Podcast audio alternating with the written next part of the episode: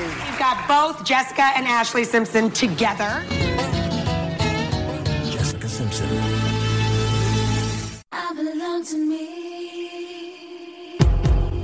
Jessica Simpson and Nick Lachey. All you newlywed couples out there, can you imagine allowing a camera crew to follow you around day and night? Is this chicken what I have or is this fish? Hey, what's up? I'm Ashlee Simpson. Please welcome Ashlee Simpson. 16-year-old Jessica Simpson.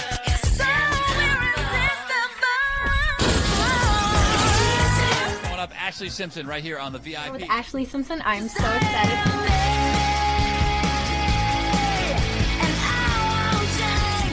She said, I want to be a role model to girls.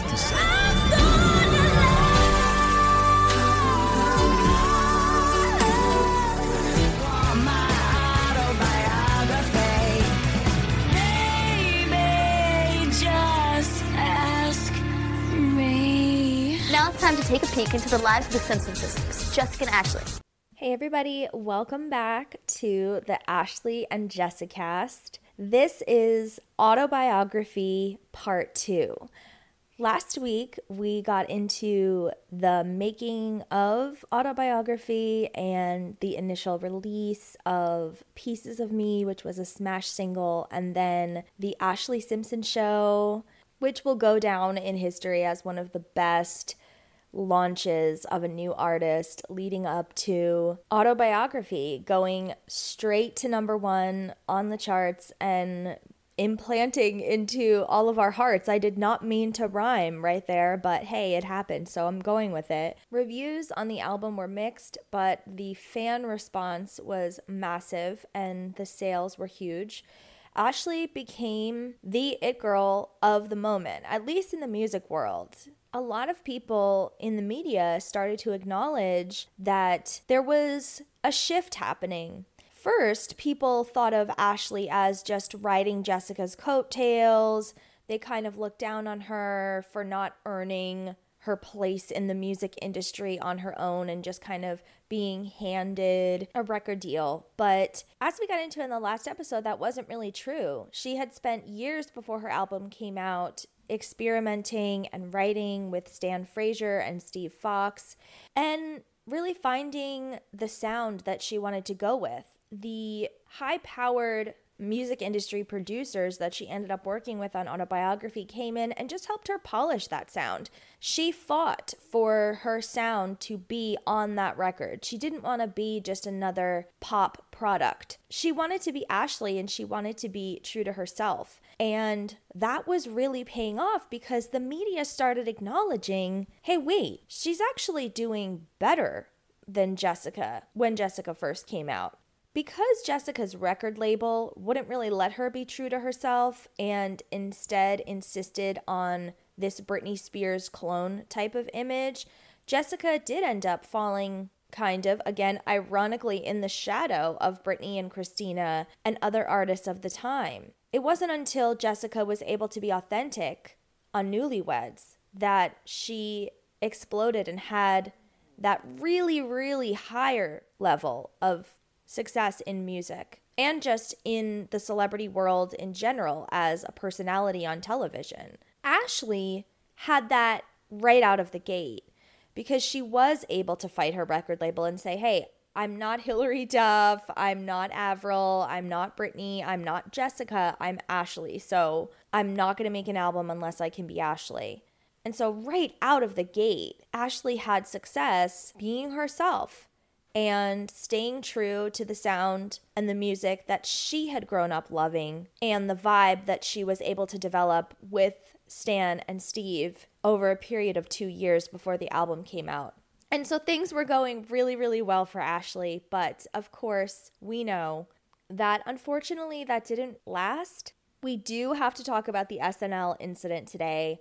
I don't want to come at it from a place of like it ruined Ashlee's career or it ended her career because that's the throwaway line that people always use. And I think that that's doing Ashlee a disservice and is kind of cruel. It's almost like saying, well, all it takes to knock down a young woman with a number one album and a number one show is one mistake. And I don't want that narrative to continue. I want the life must go on, the show must go on narrative to continue instead. Right now, we're living in a time where Ashlee returned to the stage with Demi Lovato. If you want to hear the whole story of that, as well as what happened this week with Jessica's launch of her fall collection at Nordstrom in Los Angeles, you have to tune into the episode that I released yesterday. Yes, you guys get two public episodes this week because I had to do a bonus episode with Derek, who is Jessica's biggest fan, and Jackie, who is Ashlee's biggest fan because they were at these events. Derek even was asked to work for Jessica. He was covering it for the Jessica Simpson style Instagram. So go listen to that. It is such a good story and just truly proves how lovely the Simpson family is. And, you know, I don't think celebrities owe us anything by any stretch, but doing this podcast, yes, I've expanded to other topics, but I've spent so many hours thinking and talking and reporting on Ashlee and Jessica, and it would be kind of a discouraging bummer if it turned out that they were just rude to people or something like that. But they truly treated Jackie and Derek like family rather than fans. And I really feel they go the extra mile with their fans. And it's just such a lovely story. If you're a fan at all of Jessica and Ashlee, which you must be if you're tuning into this, you have to listen to yesterday's episode. I'm telling you, it is the greatest story. And thank you again to Jackie and Derek for coming on for that. I also want to remind you guys that the Ashlee and Jessicast is on Patreon. So if you want episodes early, ad free, and a whole slew of bonus episodes, I've had the Patreon for a year now. So there's just like tons of bonus episodes that you will get when you sign up, it's $5 a month. You can cancel anytime. And on that note, let's get back to this story about autobiography. We last left off with me reading the reviews of the album, and Ashlee was just about to start filming season two of The Ashlee Simpson Show, although if it was up to her, she would not have chosen that path. In August of 2004, Ashlee said, The show will run for one season only. Jessica may be happy having cameras in her life 24 7, but not me. It's not natural, it ain't healthy. I think a second series would drive me crazy. And it's interesting, right? Because of course we know that there was a season two of the Ashlee Simpson show. And I'm all for Ashlee speaking up with her album and doing what she wanted rather than her labels, choices of maybe wanting her to be more like other artists. But as far as the Ashlee Simpson show, I do think it was the right decision to continue the show because season two is actually great. As much as I enjoy seeing the making of autobiography and stuff in season one, I feel like season two is really fascinating because you get to see the result of all of that work and all of that time in the studio and writing with Stan and Steve and the planning and figuring out who she is and standing up for herself, you get to see the fruits of that labor. And then also you get to see this terrible SNL incident happen in real time. And then you see the recovery from that as well. And I really love that in the Ashlee Simpson show, we get to see this is one of my favorite moments of the show is in season two after the SNL incident. Ashlee and Ryan Cabrera and her friends all get dressed up for Halloween because Halloween was like a week after that. And they all go trick or treating. And Ashlee dresses as Fat Bastard. I just love her. Like that's how you recover from an embarrassing moment is you dress up like Fat Bastard. It's genius. I like I just I love her and I love that at 20 years old as a superstar instead of going to some swank Hollywood party in a really sexy costume and you know I think that's how a lot of celebrities would have recovered from that right? Like show up on the red carpet with this elaborate gorgeous costume looking flawless. And instead Ashlee's a real bitch. She went trick or treating with her boyfriend and her friends and she wore this big bubble suit and she went as fat bastard that's why I love her. And I really feel that she had to continue the Ashlee Simpson show because she was just in the eye of the storm of her fame at this point. She had to continue to show her own side of it and her own perspective on everything. it was just too good to pass up that opportunity. And I think that having a second season was such a gift to her fans because we had seen the whole process of the album and now we were getting to see what happens after. On September 14th, Ashlee released her second single off of Autobiography, which is, of course, Shadow. The music video was directed by Liz Friedlander, and this song peaked on the Hot 100 at 57, so nowhere near as successful as Pieces of Me, but I think it's because this song isn't as palatable as Pieces of Me. I mean, like I said, Pieces of Me is one of those like once in a generation perfect pop songs. And Shadow deals with more serious issues that not everybody can relate to. A lot of people can. In fact, a lot of the time when I have guests on my podcast, like I know Jackie specifically and Joel too, like they have older sisters where they feel like you know, maybe at times they've been in the shadow or whatever. On the US mainstream top 40, it did a little bit better and was number 14. Of course, Ashlee was asked endlessly about Shadow and the entire situation with Jessica. And this song always breaks my heart. I think this is such a fantastic song. I think this was so vital for her to express these feelings. I think not only from a personal standpoint, but a marketing standpoint, it was absolutely vital and a genius move to sing about feeling like you're in the shadow of somebody like Jessica because again, you see Jessica and she's just so perfect on the outside like you know, yeah, she's a person like everybody else, but she really does have that kind of like she's so beautiful, she's so talented, she's funny, she's sweet, she's successful. Like she just seems to have it all and growing up in the shadow of that, I think would be very difficult, especially when you have a first line as gripping as I was six years old when my parents went away. I mean, how can you turn the song off after you hear that? Ashlee was on Regis and Kelly to promote the single, and again, I don't have a clip. If anybody has a good archive of old Ashlee interviews, videos, or audio, please, please let me know. DM me at Ashlee and Jessicast on Instagram. But luckily, once again, I do have a transcript, and Ashlee said, A lot of people think that Shadow is about my sister, but it's really about dealing with myself and dealing with the voice in your head that's like, oh, everything has to be so perfect and I have to be like this. And finding my identity and saying, okay, you know, this is who I am, imperfections and all, and I love myself for me, and here I am. What a mature way to approach that because it is true, right? Because like Jessica wasn't doing anything wrong. Jessica was just existing. So for Ashlee to acknowledge, like, it's really about dealing with myself. These are my demons, not hers. The New York Times asked her if her parents were bad parents, and Ashlee said, No, I was dealing with my inner demons and my inner voices in my head. It wasn't necessarily my parents being bad parents, it was just things that I battled with in my head feeling second best or feeling that they didn't love me. But the song saying, Guys, I apologize. If I ever put you guys through hell, I love you and love my life, and thank you for letting me be myself, even though I messed up at times. Ashlee said that anytime her family listens to the song, they bawl.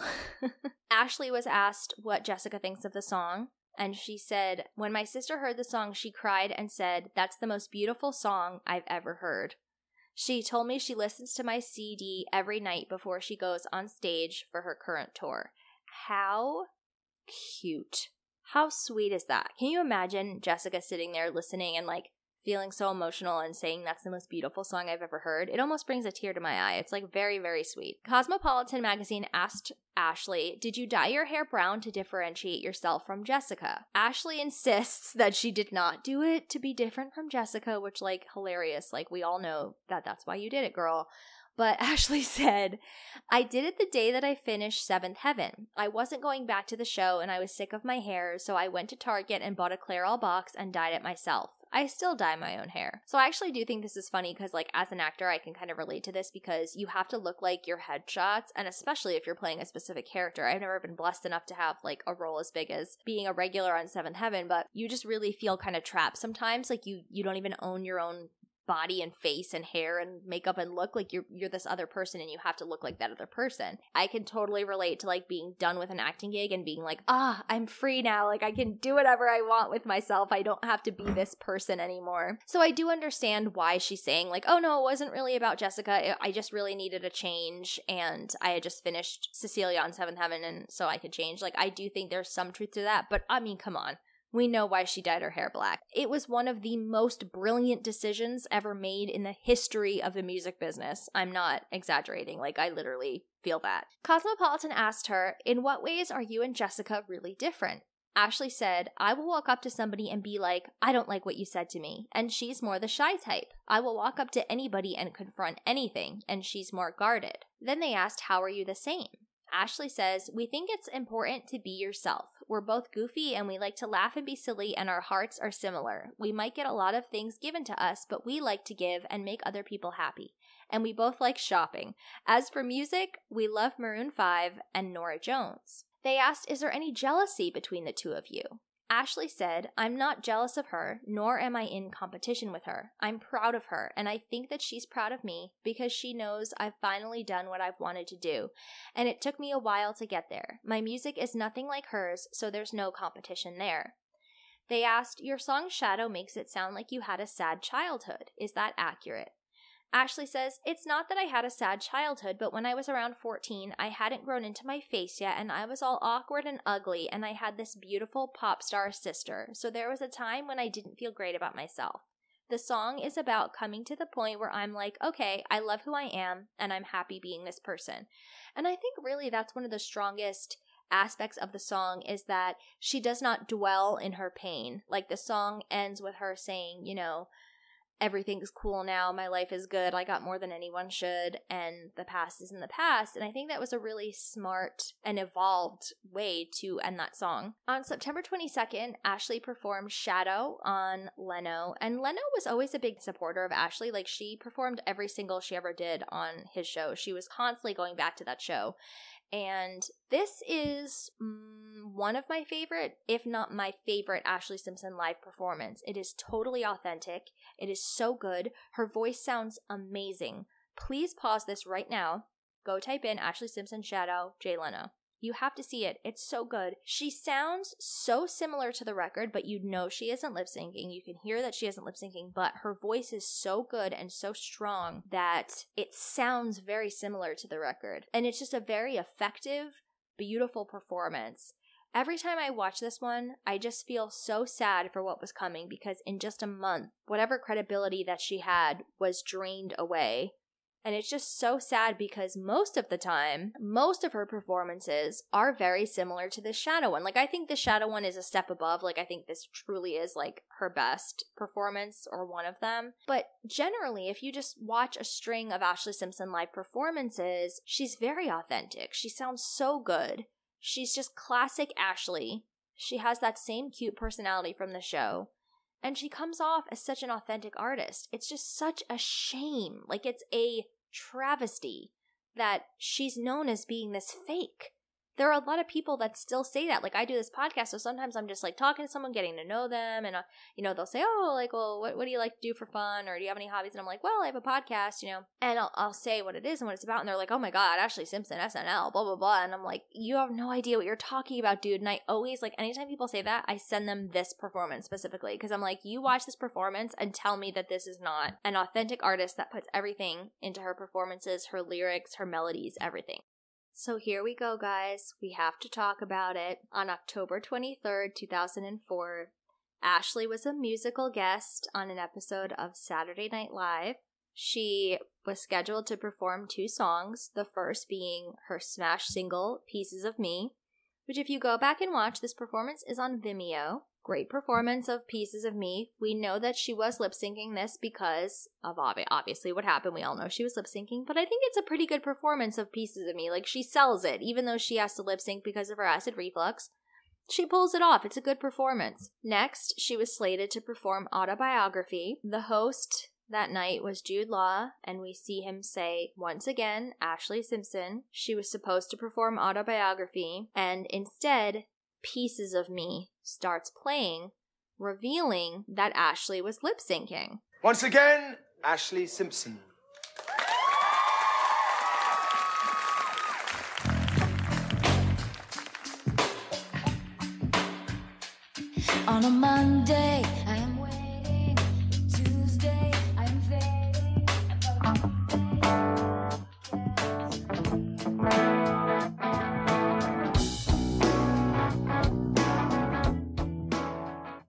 It goes on for a bit longer after that, but I think you heard enough. It makes me so sad to watch. I hadn't watched this in years. And I just, the part where she just walks off kills me because she looks so defeated. Like, at least during the hoedown, she's still being fun. Ashlee, who, you know, okay, I fell on my face, but now I'm going to make a joke and be silly. And I think that's a good way to handle things, actually. But she just looks so, you know, it's like she's going, ugh, you know, just kind of walking off stage. It's so sad. And it pisses me off that nobody did anything. I mean, I understand that this was an unprecedented incident. It's not like this had happened at SNL before leading to them knowing what to do in this scenario, but I just feel like Ashlee had just turned 20. She was so young, and I wish they had cut out the performance faster or something.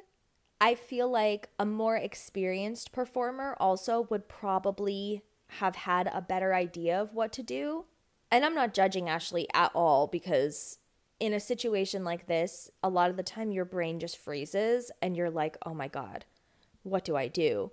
But I think maybe a more experienced performer just would have went back into pieces of me, right? Like that's what's playing. I'm going to just sing it. You know what I mean? Because or lip sync it because you could always just say, "Oh, it was the weirdest thing. The people at SNL wanted me to do pieces of me again because there was an issue with the first time or something even though there wasn't just just say that just do something instead of doing a hoedown and walking off right and the band does keep playing pieces of me like instead of walking off or just standing there or whatever they hear pieces of me start and they're like okay like i guess we'll just play this and that's technically what ashlee should have done in that moment. But I feel bad even saying, oh, you should have done this or you should have done that because how can I judge? How could anyone judge this 20 year old girl who had six months of performing experience under her belt, who shot to number one? I mean, I think a lot of people think of that as a dream experience having an album come out and it going straight to number one, and that is something to envy. But remember, that type of fame and popularity is also a pressure cooker. That type of fame and popularity causes a lot of people to go off the deep end. And I'm just really thankful that after this, Ashlee didn't do that. I mean, her career might have never fully recovered, but really thinking all things considered, when you look at Ashlee's life today, she has a beautiful life. She seems to be doing very well. It could have been a lot worse. So I do give her a lot of credit for how she did end up recovering later on. It might have been a little silly what she did on the stage, but the way that she's carried herself after the incident, really for the rest of her life, I think has been pretty exquisite. Let's be honest, we all know and all remember what happened next it was a complete downward spiral off of the level that Ashlee had worked so hard to get to. She was like, there's no word for how much this young woman was ridiculed. And the saddest part is that it's it's not like she hurt somebody or was accused of sexual assault or robbed a store or something like that like other celebrities have, right? she lip synced. And she had a damn good reason for it. Not that you need a good reason to lip sync. I mean, you know, there's a lot of performers that lip sync and they don't have a great reason other than they don't want to do the work. It takes a lot of endurance to be able to sing live and have a performance schedule like a lot of these artists have. And I think there's a place for artists who lip sync. You know, I remember there have been performances where Janet Jackson, who I think is immensely talented, she was very open about lip syncing. Like, she didn't even pretend like she was singing because she would do full choreography from beginning to end. And she's like, some songs are more about dancing, especially when you produce dance music.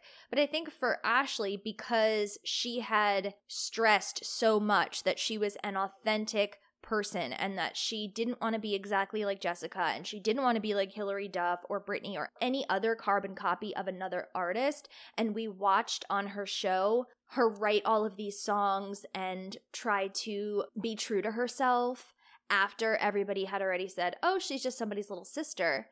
It was like the world just turned around and pointed at her and laughed and said, Ha, we told you you were just somebody's little sister. We told you that you couldn't do this. You didn't deserve this. We knew it all along. And we're just going to replay this clip over and over again on every single channel across the world. It's so unfair. Ashlee was getting compared to Milli Vanilli, who, if you're on the younger side, they were a, I believe, a pop R&B duo in the late 80s that got exposed for lip syncing, but they lip synced everything. Like they actually didn't sing on their album. Like they truly were a fraud. It was this big secret that there were other singers behind the voices that we all heard. So not only did they not sing live, they didn't sing on their albums either. And it was just completely unfair for Ashlee to be compared to somebody like that because Ashlee only lip synced this one time, which I'm pretty sure is true. I know I know for damn sure she didn't lip sync after it. Maybe she had once or twice before. I really don't know. It's very possible because the reason that she had to lip sync and had no other choice was because her acid reflux had been acting up. Now, this was partially her fault because we all saw her go out the night before and wake up and eat tons of acidic fruits and syrup and pancakes and all these things that could not have been good for her voice. I mean, that girl should have been waking up and drinking some hot tea and that's it, right? Like, she really should have been prepping her voice for what is a huge highlight of any artist's career performing on Saturday Night Live. But you know what? This has to do with her being a newly just turned 20 year old girl. How many times did you fuck up when you were 20? Like, just think about that for a second. it's funny. I, I feel like I was 20 in a different lifetime. You know what I mean? It's, I mean, if I was in front of the whole world, I don't even want to know what kind of decisions that I would have made or things I would have done with all eyes on me, number one album. Like, forget about it, you know? So, again, I'm not going to sit here on my pedestal and look down on her. She's in New York. She's one of the number one artists in the world. She's young. She's with her friends. She's celebrating. How many other teenagers have messed something up? It's just that usually other 19, 20 year olds, they're messing up their chem exam the next day or showing up an hour late to class. You know what I mean? Like, it's just that Ashley was famous. And when you're famous and you make a mistake, ooh, you better not be a young woman. There is no worse person to be than a young woman who has just made a public mistake. We all know from people like Britney, Lindsay, etc. You, you're not allowed to make mistakes. You must be mm. perfect at all times. This incident was covered on two television shows, the first being 60 Minutes, who actually was there at Saturday Night Live and captured one of Ashlee's early rehearsals during the day, of course, not knowing what was to come that night. Saturday Night Live is 90 minutes of flying without a net. On a Monday. As they found out last Saturday night, when the musical guest, Ashlee Simpson, walked off the set in the middle of her performance because of a lip syncing miscue. It stunned everyone, including the man in charge, Lorne Michaels. Has any performer ever walked off the set like that? Um, no. Everything is going smoothly until Ashlee Simpson rehearses.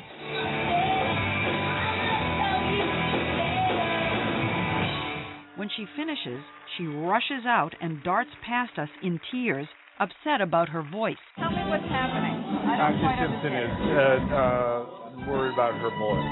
They're worried about uh, her losing her voice, and so they weren't sure whether she should sing at dress and try and save it for the air show.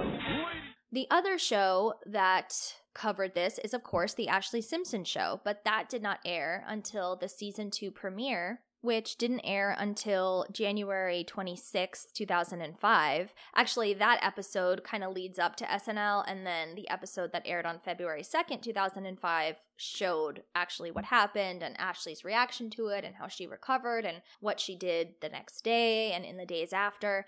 And honestly, God, the pressure put on this young woman, it's like her acid reflux was such an issue, but they didn't give her any time off. Like, I think the whole thing would have been accepted more by the public if she took some time off and like canceled some of her appearances after this just to let her voice rest. Instead, they went the opposite full throttle. It was like, Ashlee's gonna prove to everyone that she can sing. And then she did end up sounding not so good at some of her subsequent performances because she was so overworked, or at least her vocal cords were. I mean, if your vocal cords are so damaged that you cannot perform two songs on a television show, how are you then going to go on this big tour and do all of these things if you don't sit and rest your voice? I mean, Ashlee still has a raspy voice when she speaks she might have done permanent damage. Like maybe one of the reasons why she doesn't tour and do a whole lot of performing nowadays is because she can't rely on her voice to make it through. That's just a theory, but I don't know. I don't judge the way that they handled it because I just feel like who knows what to do in that kind of scenario. And this is why people have stage fright, you know? Because it's rare, but things like this do happen. You know, you could have one of the most embarrassing moments of your or anyone's life on stage in front of millions of people. It's completely unfair that Ashlee is judged and remembered for this one performance or lack thereof when she gave so many other great performances, like the Shadow one on Leno that I was talking about, and the concert that I saw her perform, where she performed from beginning to end, sounding awesome and sounding very similar to her record, but still recognizably singing live. I don't remember watching what became the 60 Minutes profile back in the day when it originally aired, but there is a clip of it on YouTube, and I don't want to say that I'm angry with Lorne Michaels for his reaction, but he is, of course, the longtime producer of SNL. He's an industry legend. He claimed that nobody even told him that she was going to lip sync. You can see him watching her rehearsal. And she decided that she was going to be completely silent until the show. So you even hear Lorne Michaels explain that to the 60 Minutes host. And he says, Oh, I think Ashlee's having some issues with her voice. So they're going to stop the rehearsal now and save her voice. They think they're going to skip the run through because SNL does a rehearsal, I believe, around 9:30 p.m. every Saturday. That's the final dress rehearsal.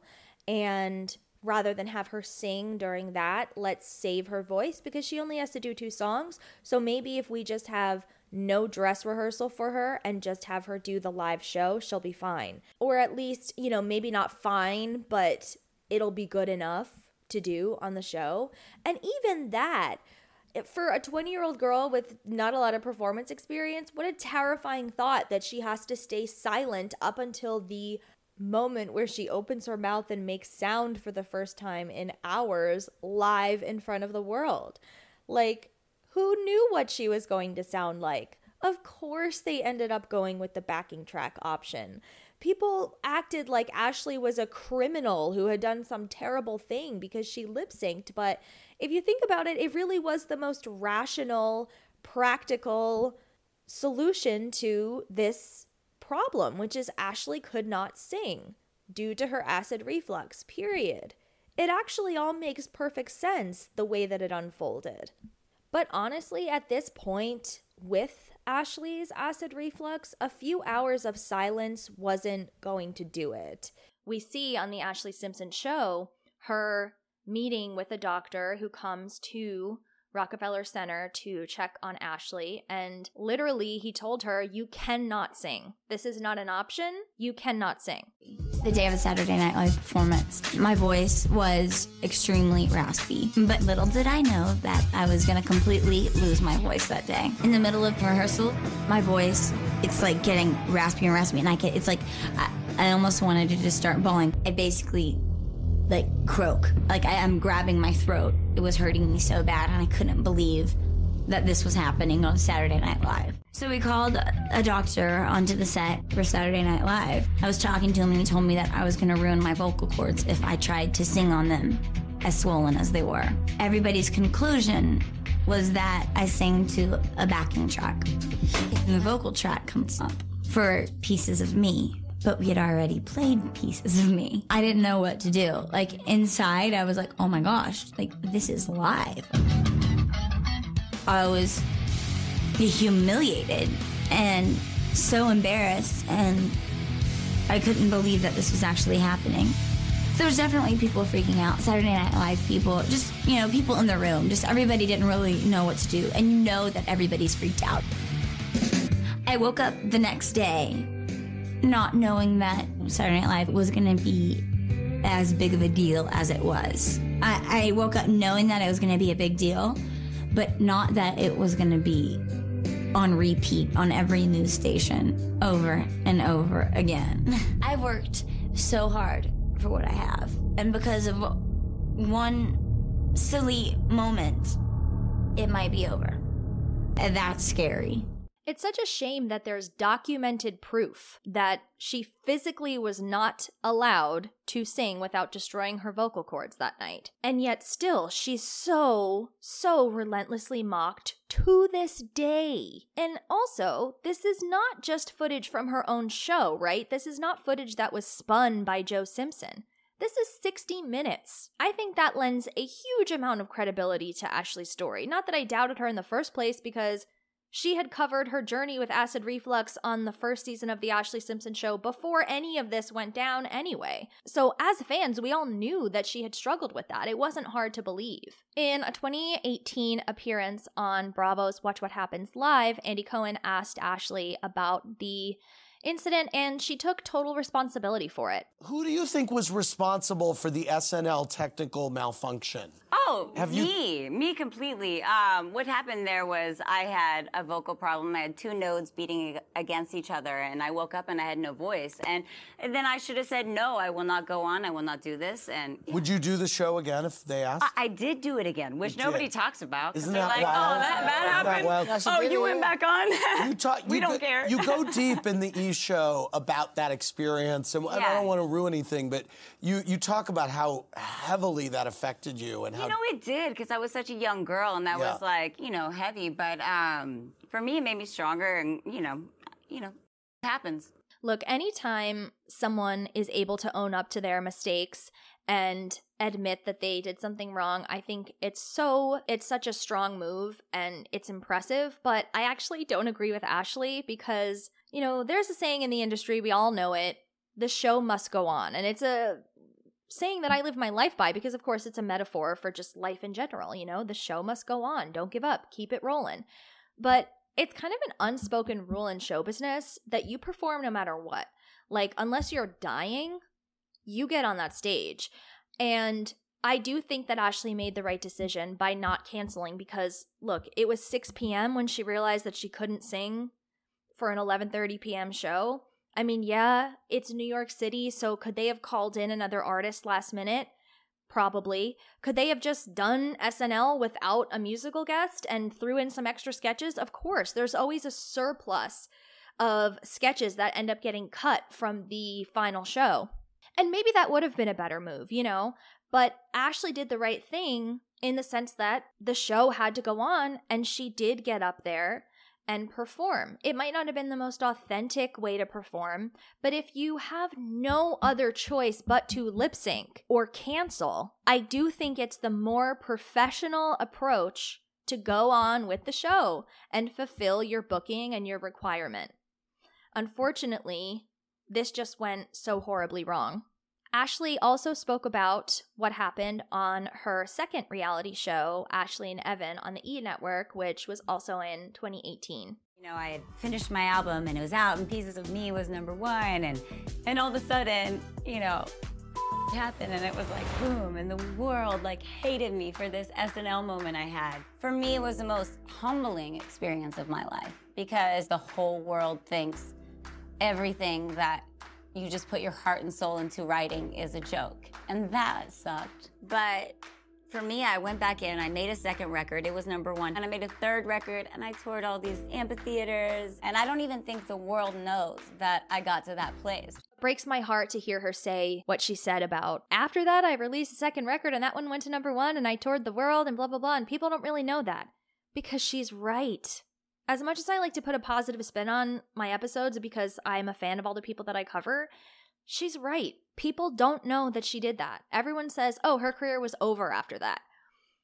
But that's actually not a fact. Like, her career wasn't over after that. If it was, she wouldn't have had a successful second album, even though, yes, the sales did drop. That's pretty normal of a lot of breakout stars. You know, sometimes the second album does even better and is huge, but, you know, a drop in sales is not unusual for anyone. So, I mean, I think some of that was because of SNL, but not all of it. I also don't think Boyfriend is anywhere near as strong of a single as Pieces of Me to lead out an album. Like, I love Boyfriend, but I just think that Pieces of Me is much stronger. And same thing with LOVE, which was the second single off I Am Me. Like, I don't think that song is even half as strong as like any song on Autobiography. And I would have definitely picked different singles on I Am Me. And I would have had more singles too, of course. Like, she did have Catch Me When I Fall, which is what she performed on Saturday Night Live the year after. But uh, I don't know. There's just so many great songs on I Am Me, like Dancing Alone and the title track I Am Me. Oh, I love that. I think I think Dancing Alone and I Am Me should have been singles. I really, really do. I wish we could have seen a music video for Dancing Alone. I feel like it would have been so like 70s, 80s club retro neon vibes. That's just what I personally see, but we will talk all about I Am Me in the future because you guys know I'm going to cover that just like I'm covering this. But it's it's sad, you know, she's right. People don't realize what she did after and I think people credit the SNL situation with why she hasn't made much music recently, but I think also a lot of it has to do with the fact that she loves being a mother and she wants to be there for her children. Do I think partially, yeah, she's afraid to get out there and face criticism again? Of course. There's no denying that this really did put a huge, huge damper on her career. But I don't think that she's just in hiding because she's embarrassed or anything like that. It's been so long. And Ashlee is such a good sport about it. I mean, as you can hear in these more recent clips. John Shanks, who co wrote many of Ashlee's songs and was also her album producer, has spoken out many times in support of her. And we all know I've been critical of him because I think he said some inappropriate things to a very young Ashlee on The Ashlee Simpson Show. But I do love that he stood up for her in this case because he really did say things that were important for others to hear, especially those in the industry. I mean, I don't know if the general public cared about what he said, but I'm sure people in the industry were listening. He said, Here's the thing Ashlee is an artist. She is. She's as much an artist as any one of these. I don't want to curse here, but to me, I've been in the room with all these girls, all of them. Every single one of them, I've been lucky to be around.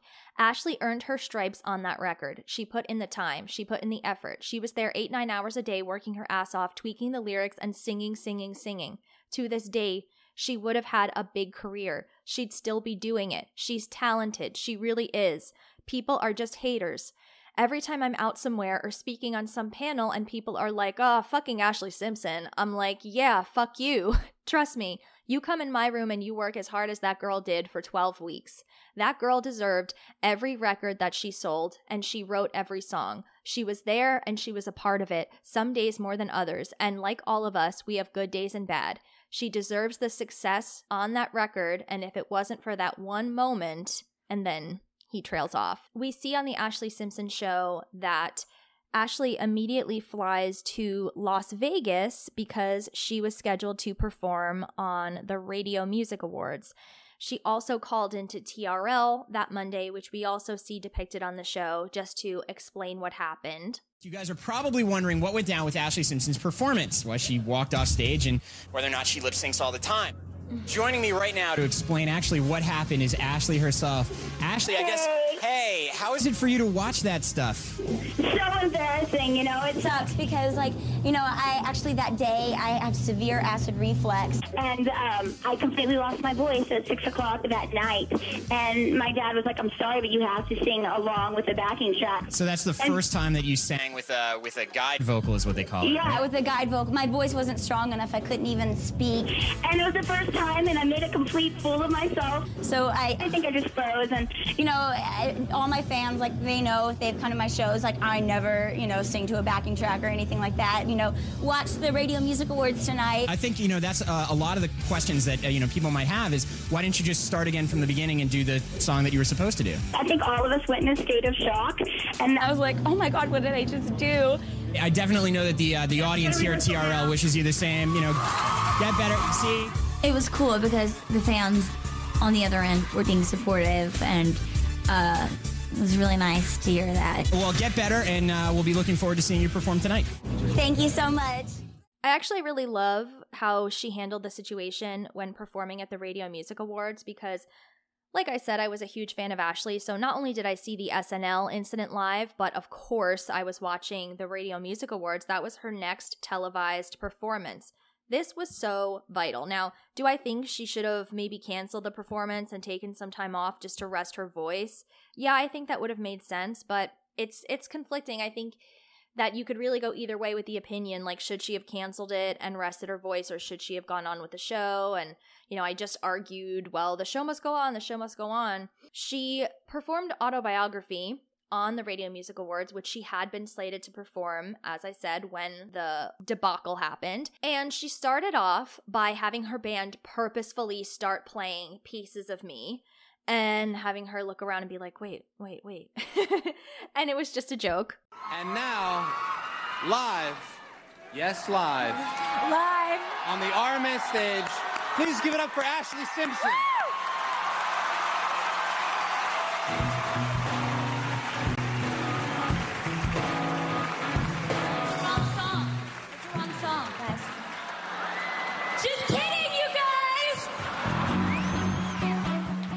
I think humor is always the best way to deal with these situations, which is why I don't understand why people made fun of her so hard for doing that jig and the hoedown on stage because like that's Ashlee, right? That's her fun personality. Like instead of bursting into tears on the stage, like she, you know, she had fun with it, you know? Like she she did what came naturally to her, which was just to be silly and make a joke. And she did that at the Radio Music Awards too, and I think it really worked. So I love that moment. And can we talk about how creepy and ironic it is the lyrics to autobiography? Like, she wrote those before this ever happened, but they completely lend themselves to the whole SNL incident. Like, she says, What others tell you won't be true. Like, ugh, that's exactly what it is. People still to this day say this horrible shit about her, and it's just not true. And, you know, nobody's ever seen my million subtleties. It's like, yeah, because the world wouldn't let her show her subtleties.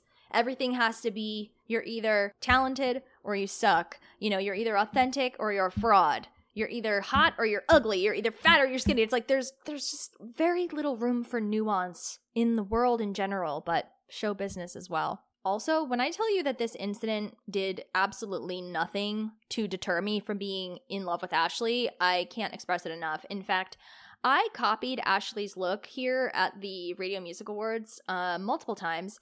In eighth grade, actually, I was doing a, a dance performance on stage to Me Against the Music by Britney, and I wanted to wear like a sexy outfit, but I was in eighth grade, and everyone, all, of course, all the adults around me were like, um, you need to like put clothes on.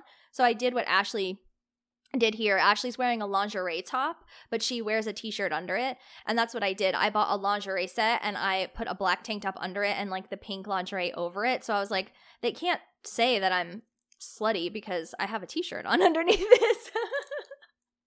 and like the skirt and everything. That's how I dressed her skirt on stage. Like I dressed like that for my homecoming. And then she also has a different outfit that she wore on the red carpet. And I actually think this is one of the nights that Ashlee looked the most beautiful that she's ever looked. Seriously, like go look it up. I love her whole look here. I think her whole demeanor was great. She handled it so well. She had humor. And on the red carpet, she talked about how she was bouncing back from this terrible experience. Ashlee did an interview with Vice in 2018 and they asked about the SNL situation and she goes, "Oh, it's okay. You can ask about it. I literally don't care." Like I feel like we're more obsessed with it than she is. But she says that when she looks back, she sees the way that the media and the world saw this poor 19 year old girl and wanted to rip her apart. She says, Now I want to look back and give myself a hug, especially because I had been in the studio and written that record.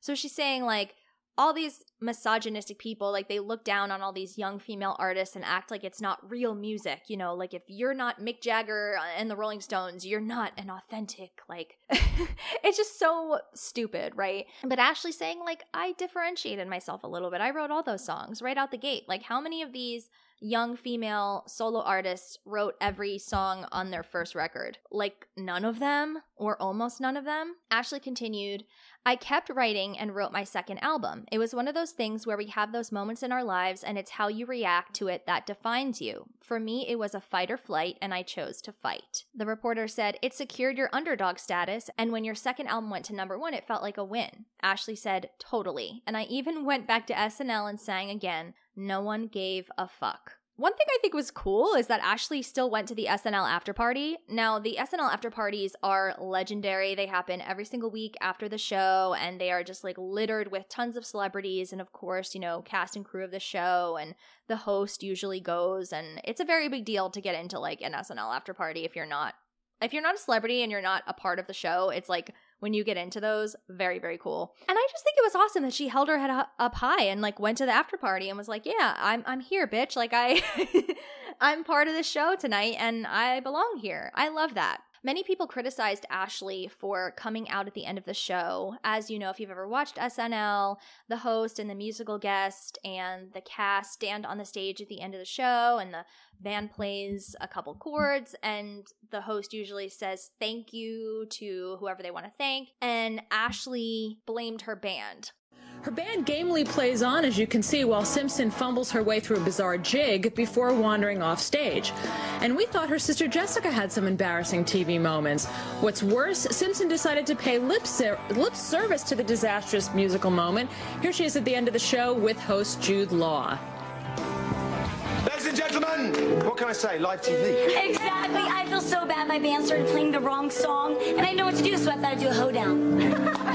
I'm sorry. Really, what she should have said in that moment was, I'm so sorry if I disappointed any of my fans. I have acid reflux and I had no choice but to lip sync. I'm so sorry.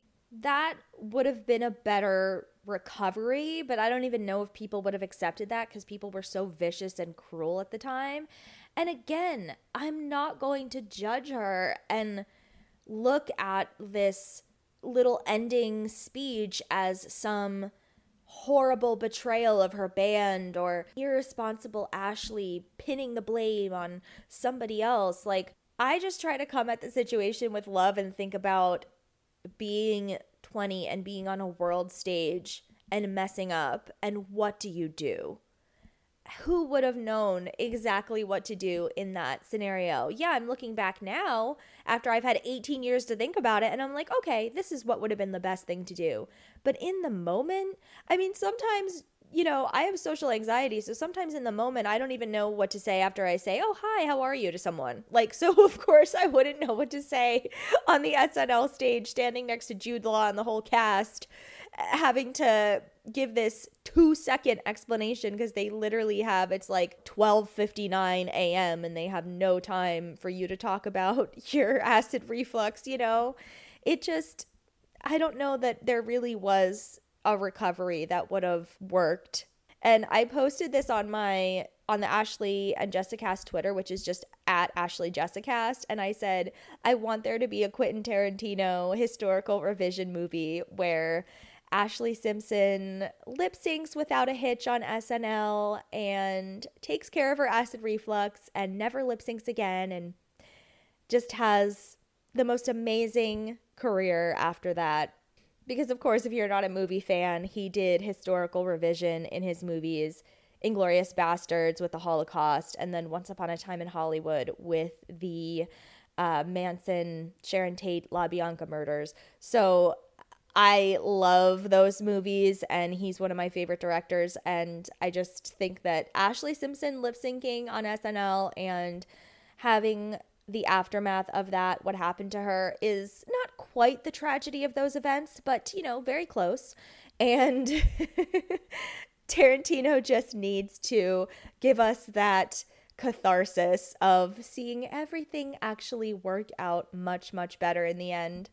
I just wish someone had been there to advise 20 year old Ashlee on what to do. You know, someone who is a more seasoned veteran, like Lorne Michaels, perhaps, who's literally right there and is present for every single show. I'm not blaming him, but like someone else should have stepped up and gotten control of that situation. Also, I kind of feel bad for Jude Law because no one, I don't remember a single sketch. you know, like who knows what Jude Law did on that show? I I have no idea. Fans have brought up conspiracy theories over the years like was her drummer out to get her? He was the one who was in charge with pressing play and he was supposed to press play on autobiography but he pressed play on pieces of me. And you know, I don't think that he had anything against her or was out to get her. I think he made a genuine mistake. I'm just disappointed that he didn't act really fast and press like stop on pieces of me and then press play on autobiography. You know, like I don't know what the setup was. I don't know, maybe he had a laptop next to him or something. I'm not sure, but again, maybe it's experience. Like maybe he doesn't have as much experience as the guitarist and stuff cuz eh, for me as a seasoned performer, that's what I would have done if I make a mistake because I make mistakes like that happens a lot when I perform, you know, like that's just life. It doesn't mean you're not a good performer. People make mistakes all the time, but it's how you recover from it. That's what I wish could have happened, but it didn't. You know, it didn't, and it's not really worth dwelling on it. Ashlee was also on the Today Show on the Monday following the appearance, and she explained everything we've already talked about and said, I had never done it before, so of course, the first time I lip sync, it becomes this massive deal, and it was something I honestly couldn't control. My drummer, who I love and adore, accidentally pressed the wrong button and didn't set up the next song. They asked her if she fired him, and she said no. she said, I love him. Everybody makes mistakes. It was definitely upsetting and mortifying. What was so upsetting was now I get comments like I'm Milli Vanilli or something. I write all my own music and I perform all of my own music from my heart, and I'm always, always singing on any show I've ever done. This is a situation where I was in trouble with my voice, and we have, even in the rehearsal, I was singing, and all of a sudden I'm holding my throat.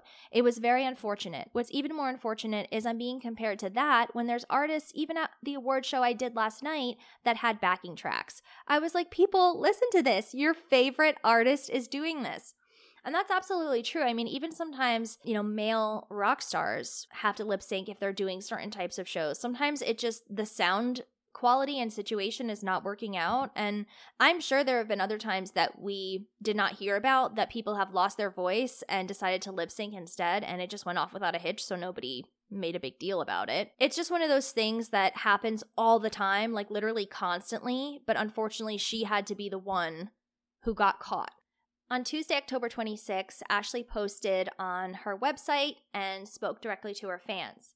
She said, I'm sure you all have figured out how crazy it's been the last few days, but I just wanted to personally write to y'all, my true fans, and thank you for the support and love. I have decided to speak openly and honestly about what happened on SNL because I want you guys to know what really happened. My acid reflux started acting up, and I know my real fans know that music and performing is my true passion, and you support me for that. I couldn't control what happened that day.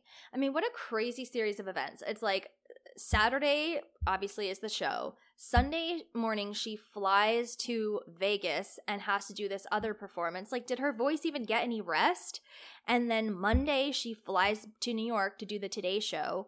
And then Tuesday, she has more interviews. She has to get on the road because she's doing this little tour with Ryan Cabrera where they toured the high schools. Remember that from the show? It's like, God, give this girl, give this girl a day.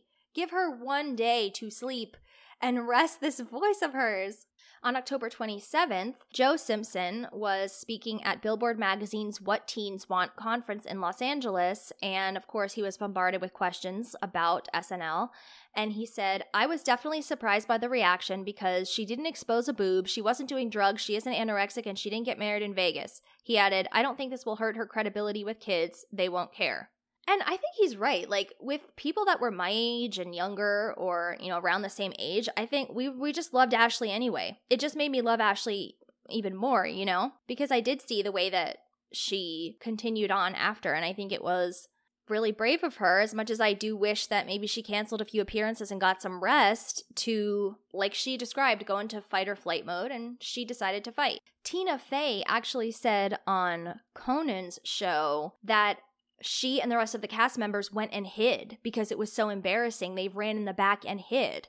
And I am a huge fan of Tina Fey. Like, literally, I cannot tell you guys how much I've always been a fan of hers, but I find that's disappointing. Like, you know, you've got a good, what, 15 years on Ashlee? Like, no one could go over to her and offer some support or say, hey, don't worry about it, girl. You'll get back up. You'll get back out there. Like, that's, you know, really upsetting to me. And Conan pointed out how interesting that is that, you know, even though Tina wasn't the one who made a mistake or was embarrassed. Like she just caught that secondhand embarrassment that was so strong. And Tina said, The thing that I felt the most kinship with her was when she did that little hoe down dance of embarrassment. I feel like that could happen to me. She's very young. I feel like I could be in a situation where I could be so embarrassed that I would do a hoe down dance.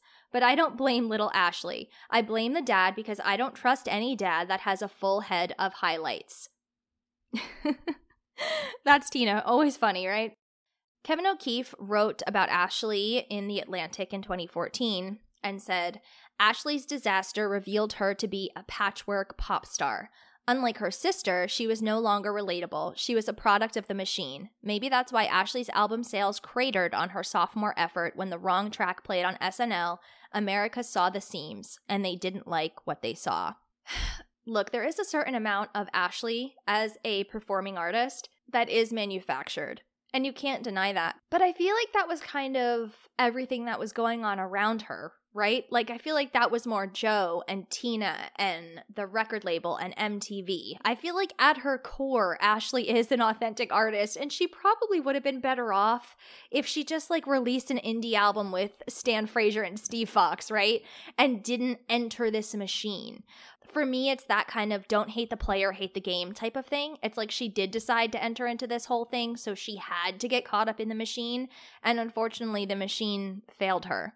So, one of the things that I hate the most about this whole incident is that Autobiography was supposed to be Ashlee's third single.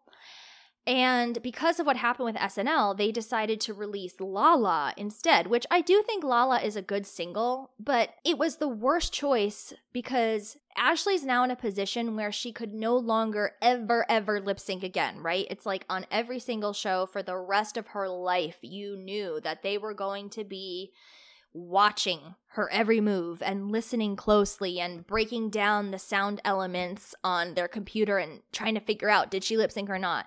So she could not do this again ever. And Lala is by far the most difficult song to sing on her album, especially live. Like it's just you know, you make me want to scream, right? Like it would be hard for anybody, the best singer in the world, to sing.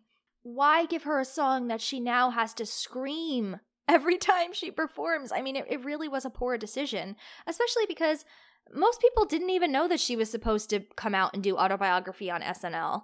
I didn't know that, and I was a super fan. So, because autobiography never even got played on the show, like, why not still release it? Like, if you're trying to make up for what happened, then promote autobiography as a full single and like really go into it. And I think it would have been the perfect song to release because the lyrics do so, so beautifully lend themselves to being kind of a defensive, confident person after something bad happens to you. So Lala was released on November 8th as the third single. It peaked at number 86 on the Hot 100, which, you know, isn't that good, but it's it's more than I ever had, so, you know, still still love Ashlee for continuing on and she just kept on trucking.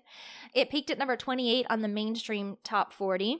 Through the Ashlee Simpson show season 2, they show her recording this music video and then rehearsing for her performances of this song and because Ashlee's voice is in a weakened condition and this is the hardest song to sing, they get her band to sing backup so that it has a fuller sound because it just like she does not sound good in most performances of Lala. Like this is not my favorite song by her at all. Like there are things I like about it and I think it's a fun song and I I think that this song was written because it is the song that is the most antithesis of Jessica, especially because of Jessica's whole virginity thing that she was very open and honest about her whole life.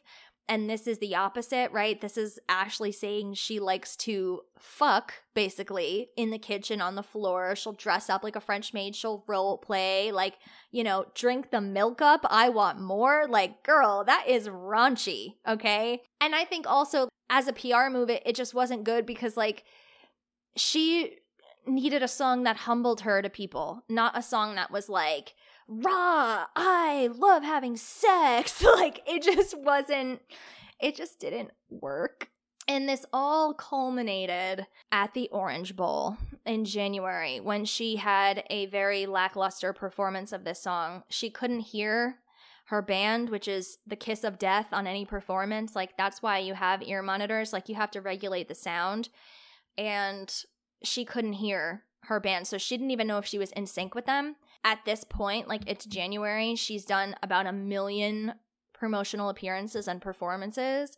And her voice is definitely not doing too well. And she has to sing the hardest song to sing on her album in front of millions upon millions of people. And this was huge because as fans, of course, we all knew what was going on with Ashlee in between SNL in October and the Orange Bowl in January. But your average person who has like no interest in her but did hear about the SNL thing because everybody heard about it, a lot of them are seeing her for the first time since they saw that clip of her messing up on SNL.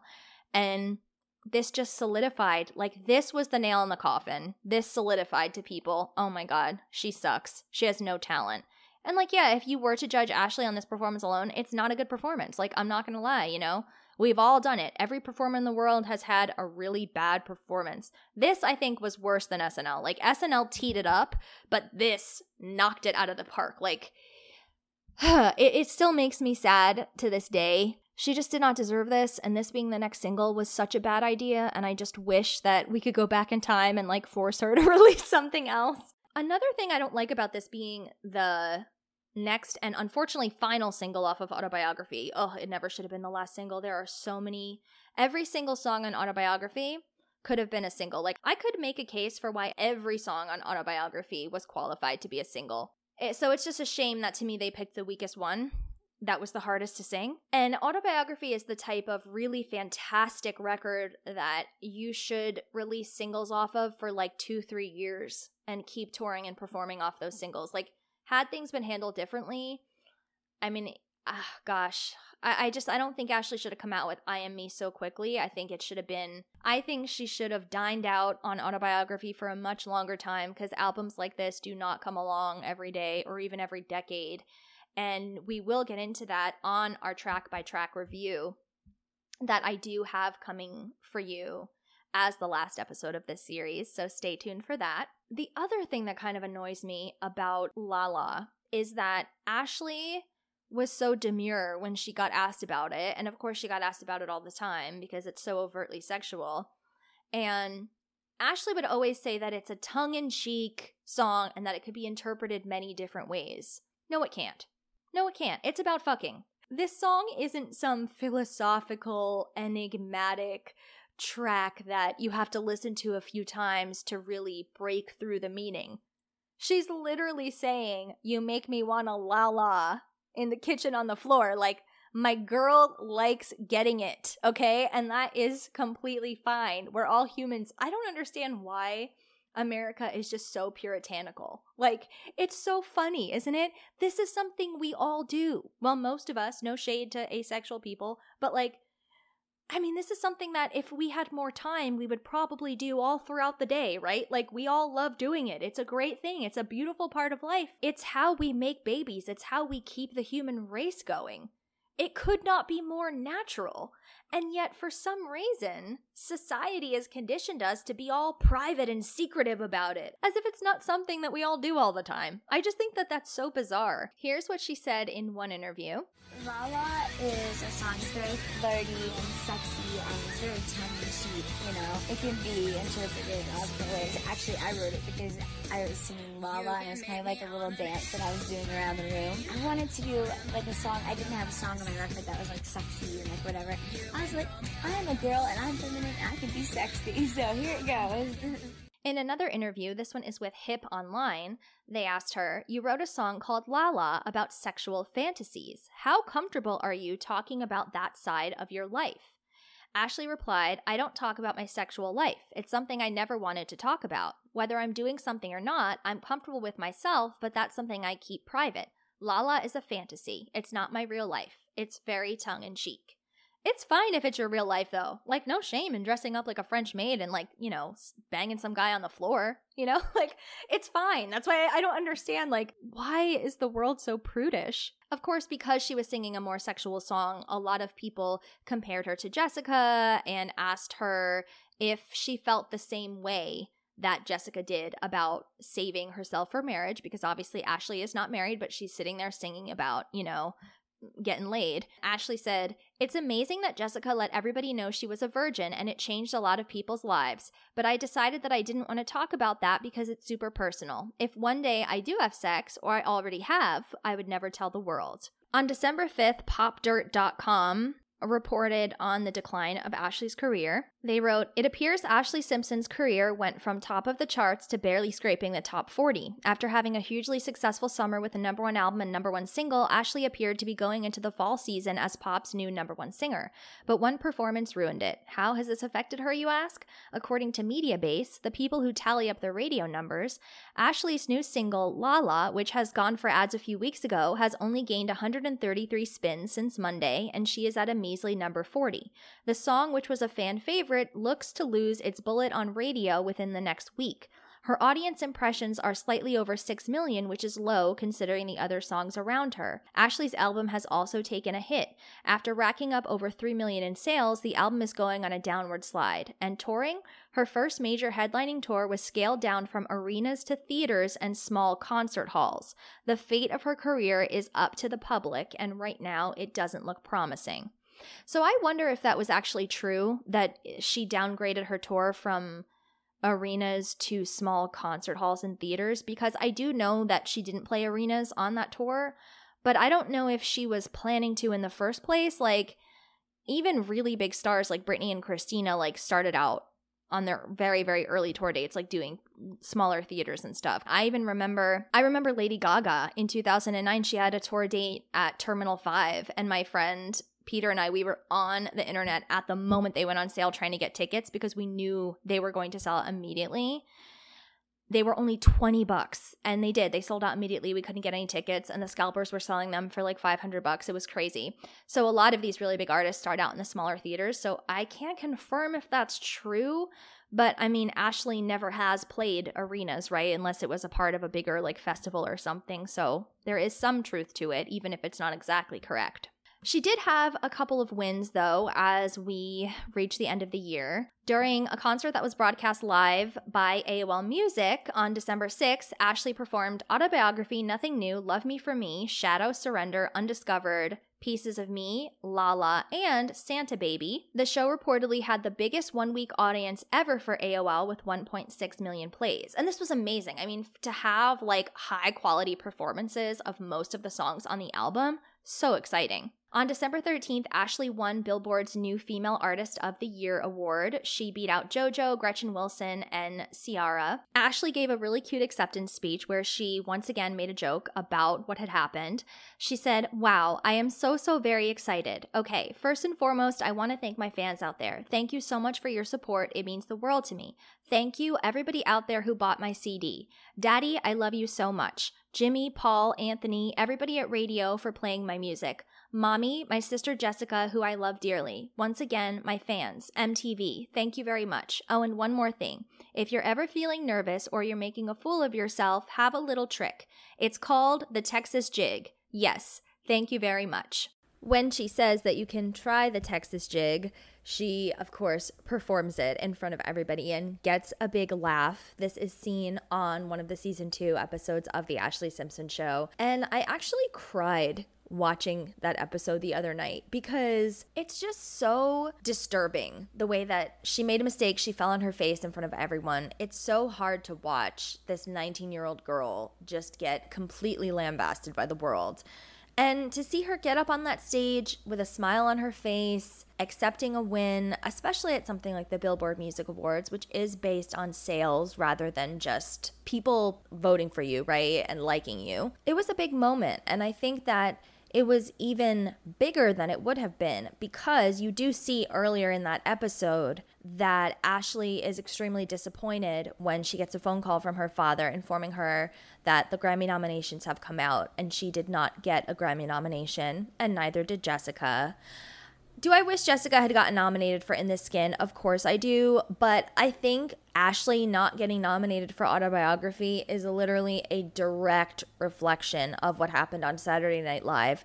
Because when you do look at the sales and you do look at the huge impact that Ashlee made on young people, something that the Grammy voters are very concerned with, like always trying to stay current and do what the kids are going to buy and all of that kind of stuff.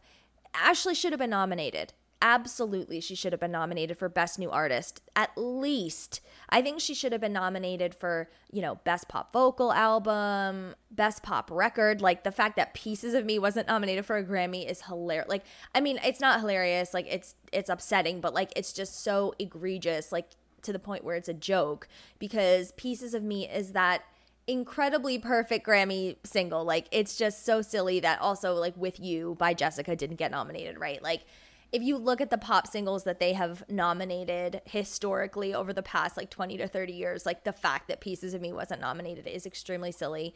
And Ashlee 100% should have been nominated for Best New Artist. If you don't agree, just go back and look at some of the Best New Artist nominees of that era. You know, this is not uh, an elite club. This is a very questionable club at times, you know? So I don't really care about the Grammys, but I do think that it must have been hard for Ashlee because this was one of those moments where I think it probably dawned on her like this SNL thing, it, you know, it has those people in the industry that turn their noses up to people like Ashlee in the first place, just really cementing their opinion on her of, you know, she doesn't deserve that kind of fame and attention and accolades.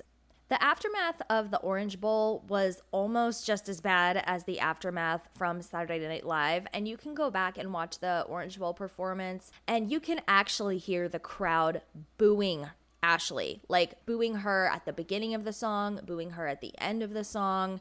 It's so difficult to watch.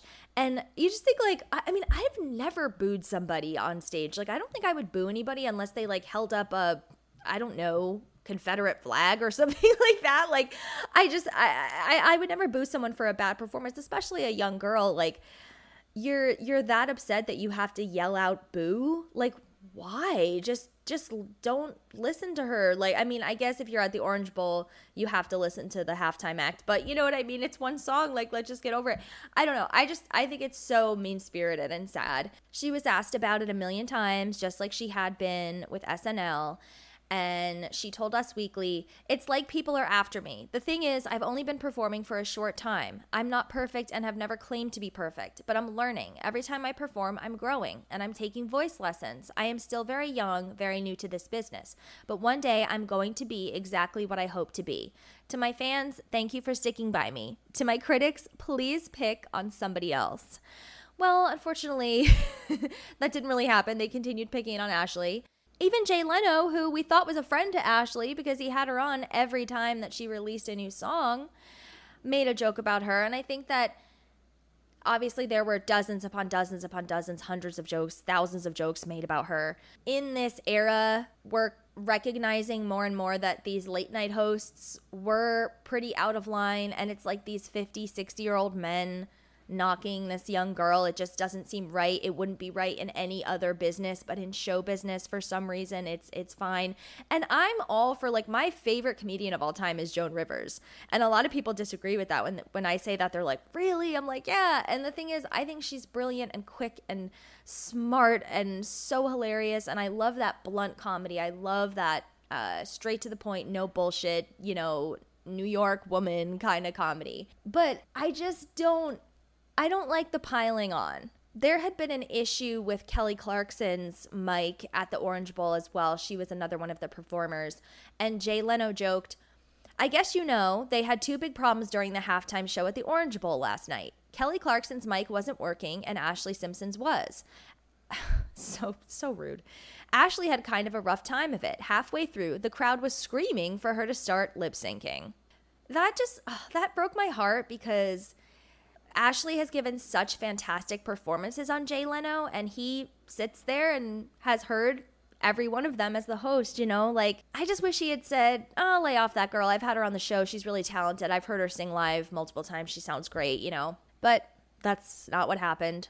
So, post Me Too and post framing Britney Spears, Ashlee has been one of the young female artists that people bring up in conjunction with those moments as somebody who deserves a reevaluation and maybe an apology.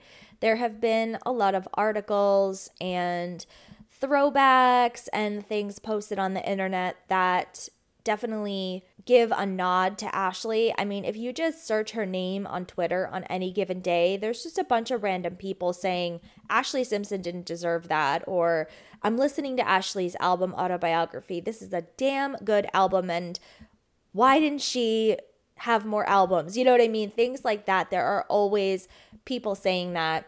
And in 2018, after the premiere of Ashlee and Evan, which was Ashlee's short lived reality series with her husband, Evan Ross, on the E Network, Refinery 29 published an article with the title, After the Ashlee and Evan premiere, let's reevaluate that SNL scandal. And a lot of it is mostly what I've been talking about on this episode already, but I do like what they say here. While the Pieces of Me singer never possessed the talent of a true pop icon like Beyonce, whose first solo album dropped just a year before Simpsons, the aughts star also didn't deserve the absolute roasting and subsequent career destruction she received. After all, in a post Me Too world, it's impossible to imagine the entire world dragging, then abandoning a teen girl who was just humiliated on national TV. That's the part that I like. I don't like that they compared her to Beyonce because that's so random and uncalled for. And also, you have to remember that Beyonce was also given the opportunity to become a true pop icon. Beyonce didn't fall on her face very early on in her career, six months into her career, and embarrass herself in front of the world. And you could say, well, that's because Beyonce's better and she has more talent, etc. No, what happened to Ashlee could happen to anybody, okay? If you're gonna compare them, which is this is silly to compare them, so I'm I'm just being a hypocrite here because I'm I'm saying don't compare them now, I'm comparing them. But Beyonce had years upon years upon years upon years of performance experience by the time she released her solo album. Not only was she in Destiny's Child, but even before then, remember those old videos of Beyonce in her backyard doing little performances for the neighbors and her family and stuff? Like, Beyonce had been singing on stages for a very long time prior to SNL. Like, if you're gonna talk Beyonce, it's like, okay, a year into her career, that was what? The first year of Destiny's Child having a big album? Like, Beyonce wasn't considered a true pop icon then. You know, it took a while for her to be known as a true pop icon. It took years. Like, maybe had this not happened, Ashlee would be that type of icon. I'm not saying she'd be as big as Beyonce because Beyonce has this like ridiculous, it's like people almost don't treat her like a human being. It's very, the fandom around Beyonce is very weird. Don't come after me, BeyHive. I don't care. But like the way that they treat her like she's almost not human, I wouldn't even want that level of fame and appreciation. I would want to be seen as a person, like a talented person, but a person. But Ashlee never got the opportunity. Like her album was such a smash hit and was so good. If the SNL incident hadn't happened, maybe she would have had multiple autobiographies. And maybe she would be considered an icon today. I just find it interesting that even in this article where they're defending Ashlee, they're still saying shit like, well, she never possessed the talent of a true pop icon like Beyonce. You know, it's like, well, you're kind of putting her down too. Beyonce wasn't made in a day. It takes a lot for Beyonce to become Beyonce. That's all I'm saying. They also talk about how Ashlee was invited to perform on SNL again during the promotion of I Am Me. And everyone does forget about this, which is kind of sad. They wrote SNL may have invited Simpson back a year after the lip syncing scandal, but the move wasn't merely out of the goodness of the series' heart. The sketch series also had a reputation to defend. Michaels stressed after the fiasco that SNL had no idea Simpson would lip sync and would have denied her access to their hallowed stage if they had known. That is not true. Like, I hate that he said that. I hate that he was so adamant people don't lip sync on the SNL stage. Britney Spears, like, I'm a huge fan of Britney. I am the stan of all stans, right? But, like, Britney lip synced on SNL literally the year before. I remember when she was doing Me Against the Music. Like she 100% lip sync. She sung every time live, but also she didn't have acid reflux. You know what I mean? Like it's just not fair to single out Ashlee as the one lip syncer on the SNL stage. It's like, no, a lot of pop stars lip synced. And he did acknowledge that sometime if there's a lot of dancing there might be a backing track but he never admitted to full on lip syncing on the SNL stage and it's like well, maybe he genuinely doesn't know when people are lip syncing and he would ban that if he could. But also, I feel like he has to be a practical person. He is the producer of one of the longest running television shows of all time. Or is it is it the longest running? I mean, I don't even know, but it's been going on since what when did SNL premiere? Like 75 around there? So I mean he has to be that kind of person who's going to make practical decisions sometimes. And if the show must go on with lip syncing the show must go on. Like why couldn't he have stood up for her and said look this girl couldn't sing. She has acid reflux. What were we going to do? We wanted to give our audience some type of performance and Ashlee didn't want to let down her fans that were tuning in to watch for her. So she lip synced. It's not a crime. A lot of people do it. Let's get over it now. You know, I think him saying something like that really could have helped the situation. They also, again, choose to diss Ashlee at the same time where they're trying to defend her. They say, while Simpson is far from an icon and seemingly lacks the required charisma, she does not lack charisma. If there's one thing that you can say about Ashlee, like, you can be like, oh, her voice isn't the best which again, you guys know I love Ashlee's voice, but I could see someone who's into a more classical type of pop singer voice would say that. You could say, oh, she's not the best singer, but she does have a ton of charisma. Like, Ashlee's so much charisma. I feel like Ashlee's that type of person that just says a few sentences and you're like, oh, wow, like this person has something. But whatever. She's far from an icon. She seemingly lacks the required charisma. It's difficult not to see how the vitriol she faced stems from the same snap hatred Janet Jackson faced that exact same year. Yes, the Janet Jackson wardrobe malfunction and the Ashlee Simpson SNL jig occurred a mere eight months apart. Simpson, a teen girl in a family striving to become a pop cultural dynasty, was tossed off her ascendant pedestal Janet Jackson, an indomitable performer with 10 number one hits at the time and the backing of an ultra established pop cultural dynasty, was blackballed from an industry her family helped revolutionize. All because they were women who made one mistake beyond their control during a live performance. Yes, I've said this before, but let's not forget it was Justin Timberlake who ripped off Janet Jackson's top. If I was walking down the street and a man grabbed my shirt and ripped it off, who would you blame, me or him? like, I know it's different in a performance because people are like, oh, Janet planned this, Janet planned this, but we all saw with our eyes, he ripped off her top. You know what I mean? And with Ashlee, we couldn't see at the time of the performance the reason for the lip syncing, but they did provide all of this footage, like I said, backstage. 60 Minutes, the Ashlee Simpson show. Everybody saw what happened. And what happened makes sense. And yet they still treat Ashlee like she was backstage committing crimes or something. And I never thought about the proximity to the Janet incident with this incident. But it makes so much sense that everybody was already kind of in this rhythm of there's a big smash performance and then reaction, you know, because not just negative incidents like the Janet one, but this was a time where we were just coming off of the VMAs being a major thing every year and Britney with the snake and things like that that were sensationalized. And I feel like everybody was really used to these big performances happening and then the whole world reacting. And everybody was super, super dramatic about it, whether it was good or bad. And I feel like performances like this were a very major pop culture moment every time they happened. Again, whether they were positive or negative responses. And it's crazy because even like Britney with the snake, now we look back on it as being so iconic and amazing. And a lot of us Britney fans felt that way at the time. But she also got so much hate for that. Like, I literally remember going into school the next day and so many people were like, Britney Spears is such a slut. Did you see her with the snake? That was so stupid. Like, I remember that.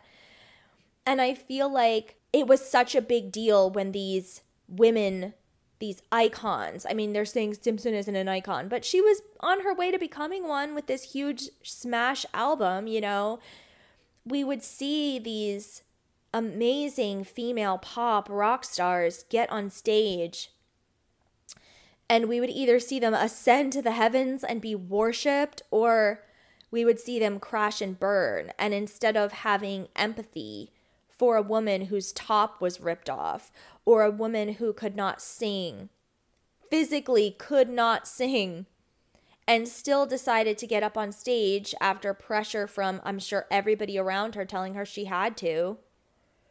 She got on stage and she still tried to deliver something and instead of us feeling for her we just attacked her i mean i didn't i'm not taking any responsibility for that because i was a stan and i was like ashlee i still love you you know Ashlee's autobiography tour started in Los Angeles on February 18th, 2005, and ended on April 20th in Dallas, Texas. Sadly, I missed out on this tour. I didn't see her until November of 2005. But the set list was as follows Autobiography, Nothing New, Love Me for Me, Shadow, Harder Every Day, that's a bonus track, Undiscovered, Giving It All Away, Love Makes the World Go Round, Hollywood, which is another unreleased song, Surrender, and then a set of covers Brass in Pocket, Call Me, and Burning Up. She finished with Lala, and then for her encore, did Pieces of Me. If you went to this tour, please please let me know what your experience was. I would absolutely love to hear it. Maybe I'll even talk about it on the podcast. But it got negative reviews, of course, because the critics just weren't going to let it go. Nobody was giving her another chance except for people like me, like people that were my age and younger, you know, real fans that loved Ashlee. The Orlando Sentinel wrote If you believe in happy endings and underdogs that are knocked down only to triumphantly rise again, then stop reading now. the much maligned Ashlee Simpson, whose lip syncing debacle on Saturday Night Live and grotesque vocal emissions at the Orange Bowl halftime show have turned her into the new Milli Vanilli, had a lot to prove at Friday's sold out concert at the House of Blues. In a storybook finish, she would have banished the doubters. In reality, which is different from reality TV, she offered one of the worst performances to hit this town in recent memory. Clumsy, brief, perhaps the only redeeming quality, and utterly devoid of musical merit. For the record, Simpson seemed to be doing her own singing, which might be enough to reconsider whether pre recorded backing tracks are so bad after all. I could never talk this way about another human being. I, I don't understand. Like, literally, it would have to be that that person hurt me so badly, but I could never, I could never, ever write something like this about somebody that didn't do something horrible to me.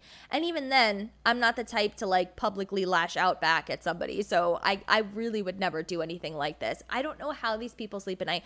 Like it's fine if you're you if it's your job to write reviews like this and you want to write a negative review, fine. But this is so unnecessarily cruel and brutal and clearly just written more for the entertainment of the reader than to inform them about what this artist did during their performance. She's been through enough. She is a kid. Give her a break. They continued "Ugh, There are singers that possess one dimensional voices incapable of holding interest or imprinting a song with distinctive style. But Simpson's delivery doesn't even rise to that level. Her voice is cartoonishly awful, a combination of blunt bellowing on the rock side and an annoying, reedy whisper when she tries to emote. In the first half of the 65 minute set, including a one song encore, Simpson's voice was a sludgy presence that wasn't distinguishable from the band. Strangely, in songs such as Nothing New and others from Autobiography, it only became clear in the sections that required shouting rather than actual singing. Hey, nobody ever bragged about Britney's voice either, but she always brought along enough production to make her shortcomings less distracting. Unfortunately, Simpson's faux rock show doesn't offer much else besides the music. Aside from a black and white pinwheel design on the ramp leading from the drum riser to the front of the stage, there wasn't much to look at. After taking the stage in a gold accented ebony jacket, matching black pants, a t shirt, sneakers, and Mickey Mouse ears, Simpson did execute a series of meaningless costume changes, adding a hat or a pink feather boa or some spiked heels while members of the five piece band riffed pointlessly to fill time. Still, the capacity crowd, median age 14, loved every minute, screaming for Simpson as well as the Click Five, one of the two opening bands. That's the whole point, right? The capacity crowd, so she sold out the joint. It's the House of Blues. Loved every minute. But they're 14 year old girls, so they don't matter as much, right?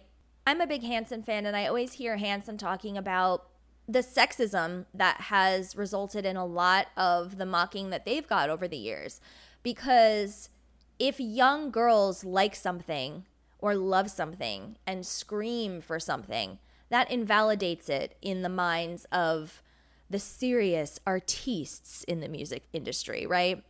And they're completely correct. I mean, even though the Beatles and Elvis Presley were the first ones to get that type of reaction, and they are now seen as the best of the best legends of rock and roll, somehow when artists of today have that same reaction from young girls, they aren't taken seriously. It's like artists are only taken seriously if they really fit into a specific niche of cool, and that does not involve young girls screaming. But this review, I mean, look, they said the key thing. The sold out crowd loved it. Simpson, who fancies herself more of a pretend rocker, was more outlandish, staggering around the stage and crawling suggestively on her belly at one point. When she tripped over the stage ramp and fell in the middle of La La, however, it didn't look part of the act. Of course, she referenced her recent singing troubles in one of several shout outs to her most amazing fans. I have had a tough year, she said, introducing Love Me for Me by explaining what she had learned. You don't have to be perfect. It's okay if you mess up. Just pick yourself up and keep going. That message would be more inspiring if Simpson demonstrated the talent that merited second chances. On Friday, her persistence wasn't worth the effort. It wasn't worth the effort for you. But it sounds like a sold out crowd of 14 year old girls were probably inspired by their idol saying, Look, it's okay if you mess up. Just pick yourself up and keep going. You're not perfect, and that's okay. There's a review of her Anaheim show that was a little bit more favorable. They said, in black slacks and a white tuxedo jacket, one of six outfits that she would wear throughout her hour long show, Simpson paced the stage, singing with a vengeance while the sold out Grove of Anaheim audience bopped along. Segueing into nothing new with the help of her five piece band, complete with a keyboardist and backing vocalist, my best friend Lucy, as she would introduce her later, Ashlee bounced around like a pinball, an energy level she would maintain for most of the show. This song is about self appreciation, Simpson said as she took a breather before Love Me for Me. I've gone through a lot lately, and I learned that you make your mistakes, and people like you guys will always love you if you stay true to yourself. I like that she didn't say the same thing at every concert, right? Like when she's announcing a song, like, yeah, the gist is the same, but I like when artists change it up rather than having like an exact script that they say at every single show. Especially for me, I'm the type of person I tend to go to multiple shows if I really love an artist on a single tour, and it's just nice when they they seem more sincere when it's not the same exact words every single time. The crowd roared in support, which seemed to feed Ashlee's confidence as her singing got more and more aggressive with each song. After Love Me For Me, Ashlee kept on the same theme, delivering her single Shadow while the video aired out of sync on the big screen behind her. Although distracting at times, the screens proved to be a popular attraction earlier as they featured a collection of Ashlee's personal photos. Next, Simpson, now in a fedora and vest, treated fans to a track from the European version of autobiography called Harder Every Day, which was written by Goldfinger's John Feldmann and had a bit of a punk edge. 2 a.m. and I'm pacing around the floor, she sang as she acted out the lyric. Undiscovered followed, bringing the singer to a more emotional place. I had my heart broken so long ago, but I still feel emotional when I sing that one, she said.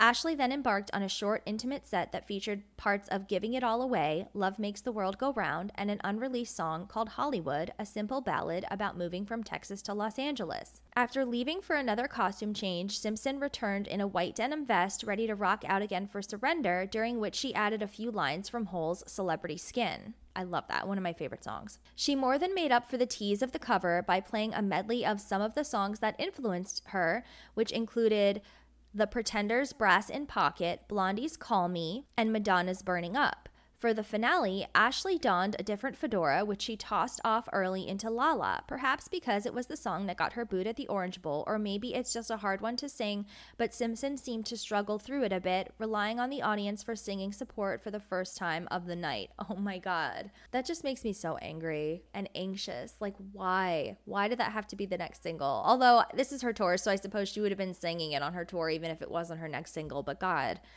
It's just so the not right song if you have vocal issues. The encore began with a video of what was probably the only dance from 2004 more memorable than Ashlee's jig, Napoleon Dynamite's auditorium show from last year's movie Napoleon Dynamite. With the crowd still laughing up a storm, Simpson returned in a white dress for a version of Pieces of Me that was easily the crowd favorite and perhaps more notably without catastrophe finally. the reviews that were not negative, a lot of them were like that, you know, like they basically just stated what happened at the concert without being rude, but also not really praising her either. So I can't imagine that this was good for morale in the Ashlee Simpson camp. I cannot imagine how hard this tour was for her. And also mixed emotions, right? Because it must be so amazing to connect with your fans every night and see them singing your songs back to you. But at the same time, you're getting either mocked or ignored by your peers in the industry. That is where I am going to conclude the episode today because in the future we will be covering and reviewing, of course, all the Ashlee Simpson Show season two episodes and then getting into the I Am Me era.